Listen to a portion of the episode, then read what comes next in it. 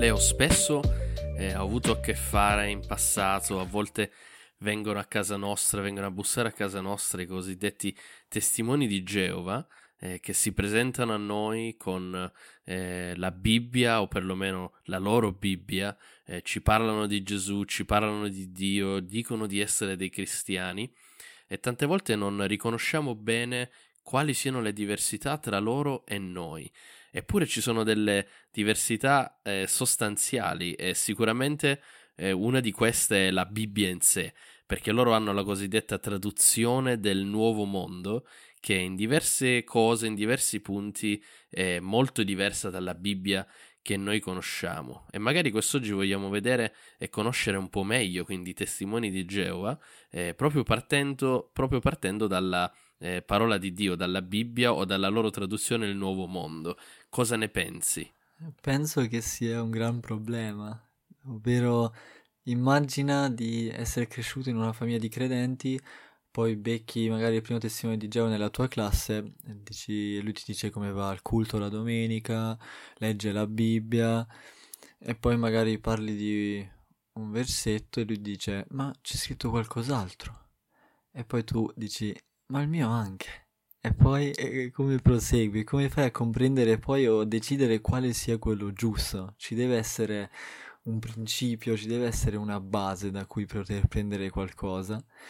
E, e quindi diciamo che se non sai rispondere a questa domanda possono venire un due dubbi ad un credente. E quindi è importante magari rispondere ciò sia per un credente sia ad un credente sia magari anche per un testimone di Geova ma che magari non lo sappia.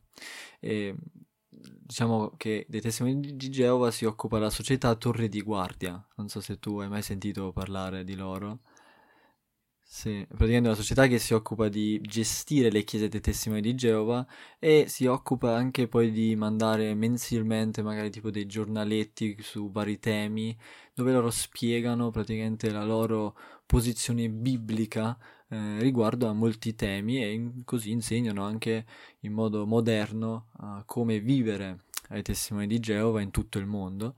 E loro sono anche coloro che hanno tradotto la Bibbia dei testimoni di Geova, che si chiama la traduzione del nuovo mondo. E loro hanno citato, hanno spiegato mm, come è stata tradotta questa Bibbia, la traduzione del nuovo mondo, hanno detto è una traduzione delle sacre scritture eh, eseguita direttamente dall'ebraico, dall'aramaico e dal greco in inglese moderno da un comitato di testimoni di Geova unti. E noi sappiamo che, diciamo che la prima traduzione ufficiale ehm, è uscita poi nel 1963, quindi in inglese moderno, e poi dall'inglese è stato tradotto poi in italiano, ad esempio, eh, nel passare degli anni. E non è che non ci siano stati prima già Bibbie italiane. Prima del 1963 già c'erano delle Bibbie italiane. Però i testimoni di Geova hanno deciso di fare una propria traduzione. Questo perché? E diciamo che è abbastanza visibile ancora oggi, è che col passare degli anni cambiavano sempre di più qualche versetto. No? E non so se tu sei al corrente che anche noi abbiamo traduzioni tipo, non so, la nuova riveduta. Sì, la Diodati, la nuova Diodati. Esatto, e c'è una traduzione che è ancora più vecchia di quella del 2006.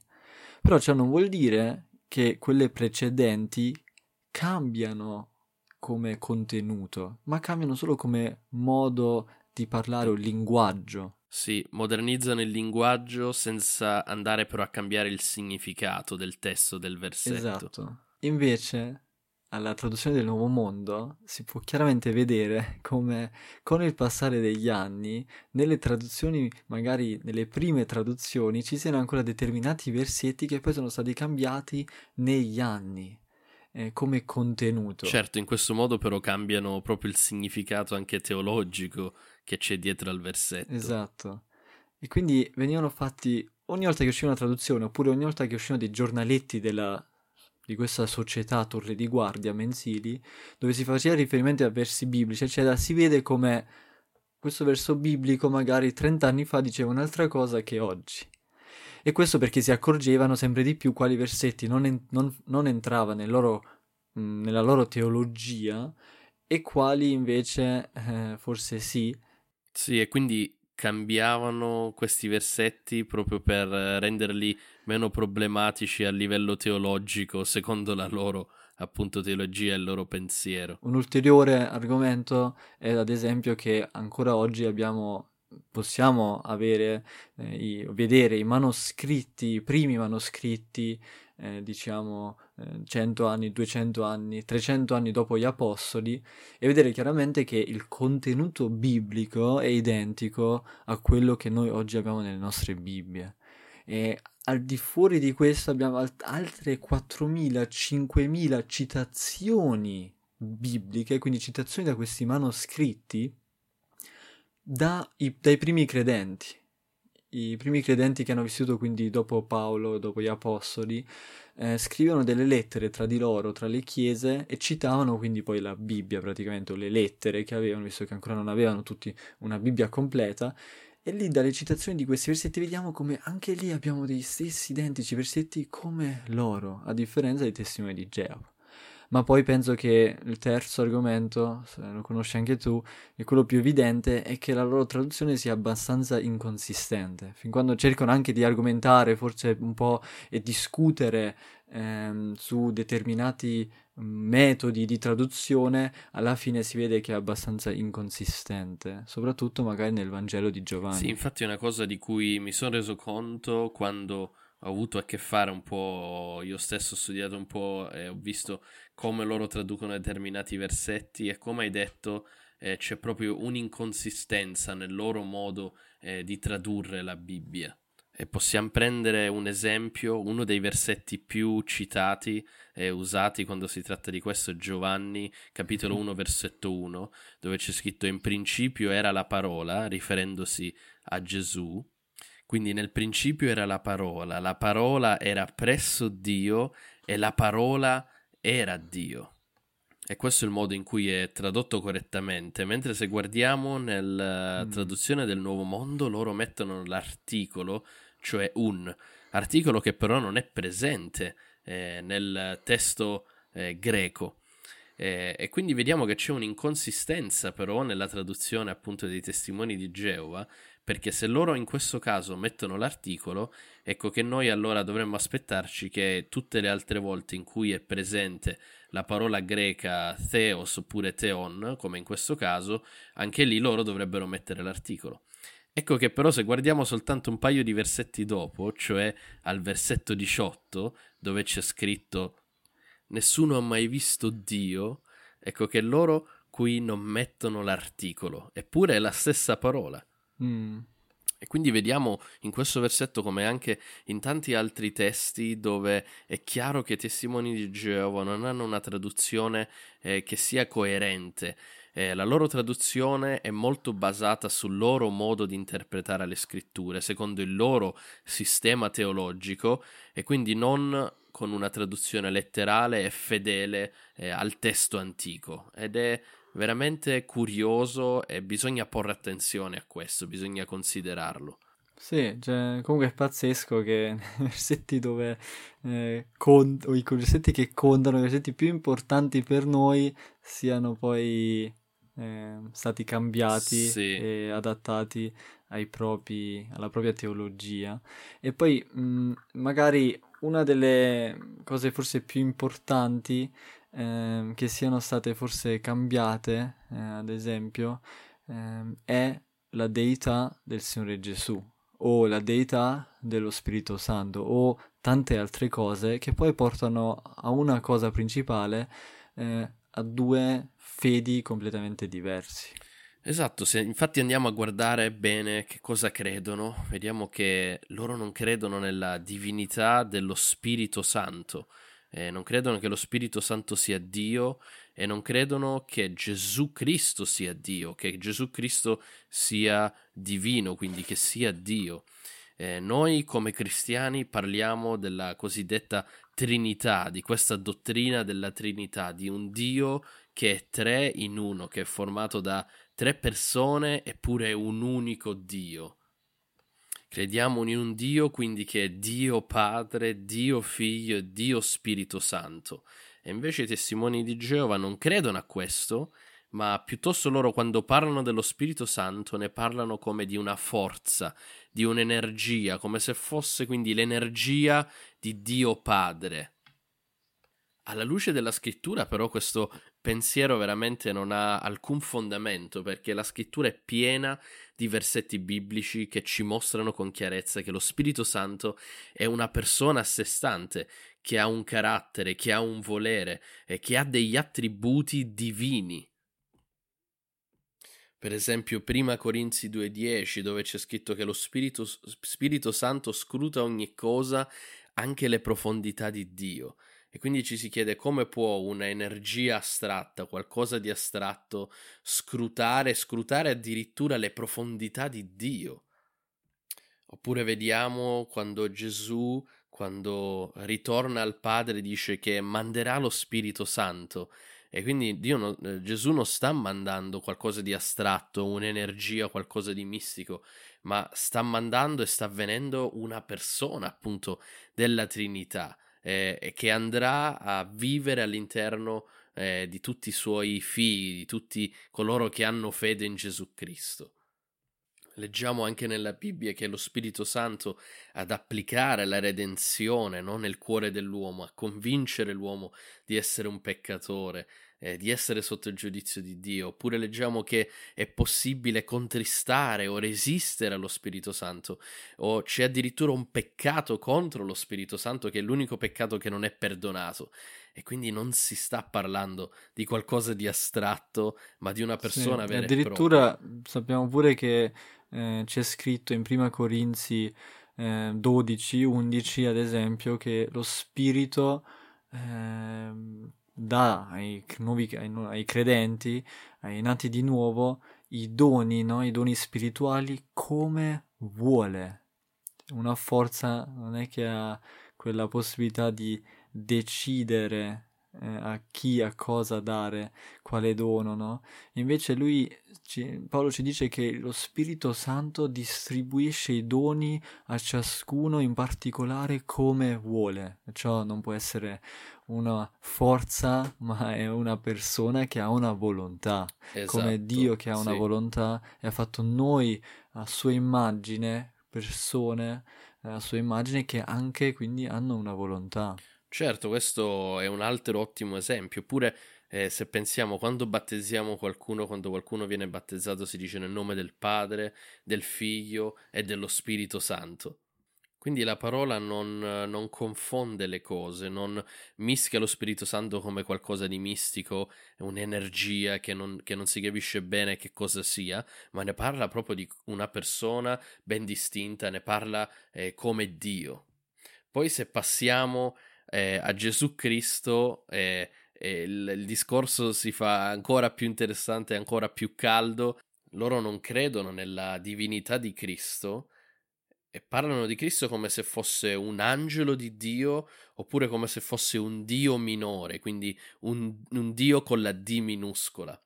Eppure se, se dovessimo eh, per un momento credere a ciò che dicono loro, quindi che Gesù sia un Dio con la D minuscola, un piccolo Dio, ecco che però ciò andrebbe a contraddirsi con la parola di Dio stesso. Eh, infatti, in Isaia 45:21 c'è scritto: Non sono forse io il Signore? Fuori di me non c'è altro Dio, Dio giusto e non c'è Salvatore fuori di me. Quindi se dovessimo veramente accettare eh, il fatto che Gesù sia un Dio minore, ecco che avremmo un Dio padre e poi avremmo un altro piccolo Dio e ciò è in contraddizione, si scontra con la testimonianza, ciò che è chiaro in tutto il resto della parola di Dio, cioè che non c'è nessun altro Dio all'infuori di me. E questo è lo stesso problema che abbiamo appunto con Giovanni eh, 1 al versetto 1. Infatti loro dicendo eh, che nel principio la parola era Dio, la parola era un Dio, stanno ammettendo che ci sia un altro Dio all'infuori del vero Dio. Eh, ciò sarebbe veramente assurdo. Eh, lo vediamo Gesù stesso testimonia di sé, dice ai suoi discepoli, eh, chi, ha ves- chi ha visto me ha visto il Padre, oppure io e il Padre siamo uno.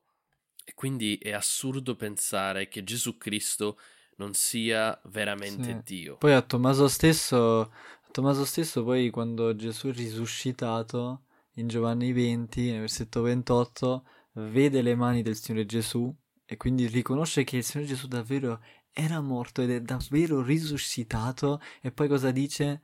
Signore mio e Dio mio. Riconosce la deità del Signore Gesù. Sì. In, in Galati 1.8 c'è scritto: Ma anche se noi a un angelo dal cielo eh, vi annunciasse un Vangelo diverso da quello che vi abbiamo annunciato, sia anatema. E quindi i testimoni di Geova vediamo che hanno una comprensione di Cristo, eh, del Vangelo, di chi sia Dio e del piano quindi di salvezza che è completamente contorto, che è totalmente diverso da quello che ci è presentato nella, nella parola di Dio, nella, eh, nella Sacra Bibbia. Un altro versetto è sicuramente prima Giovanni 5, eh, dal, il versetto 11 e il versetto 12 dove c'è scritto la testimonianza è questa, Dio ci ha dato la vita eterna e questa vita è nel figlio suo. Poi versetto 12, chi ha il figlio ha la vita, chi non ha il figlio di Dio non ha la vita.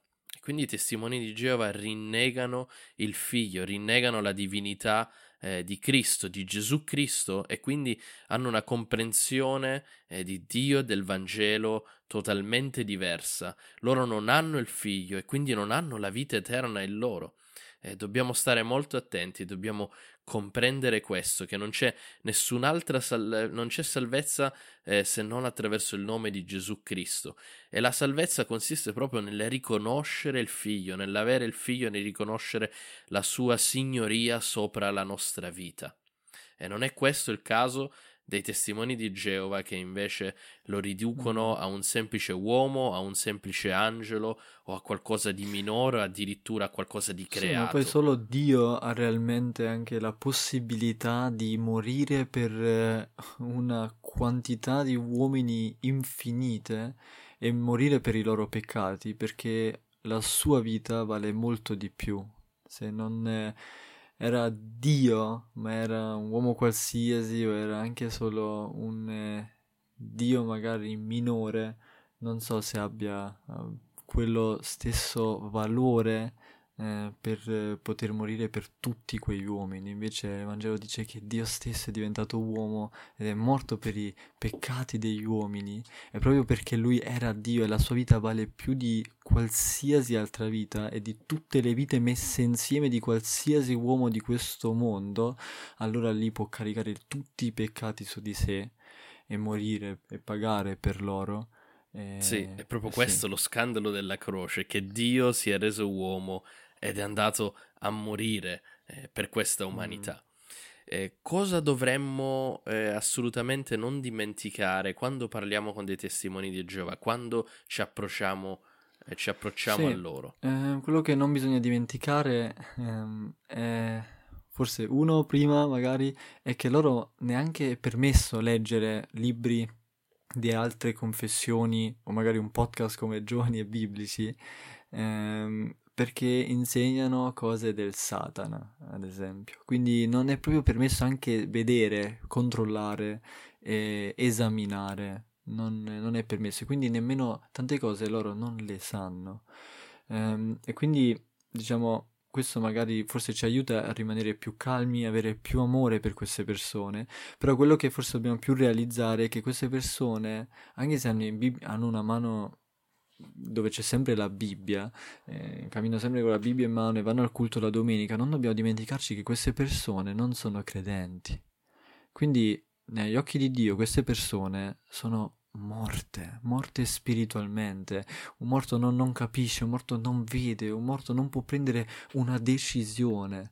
E quindi quello che non dobbiamo dimenticarci, e che vogliamo dire sempre in ogni episodio, è che l'Evangelo è fondamentale in questa discussione.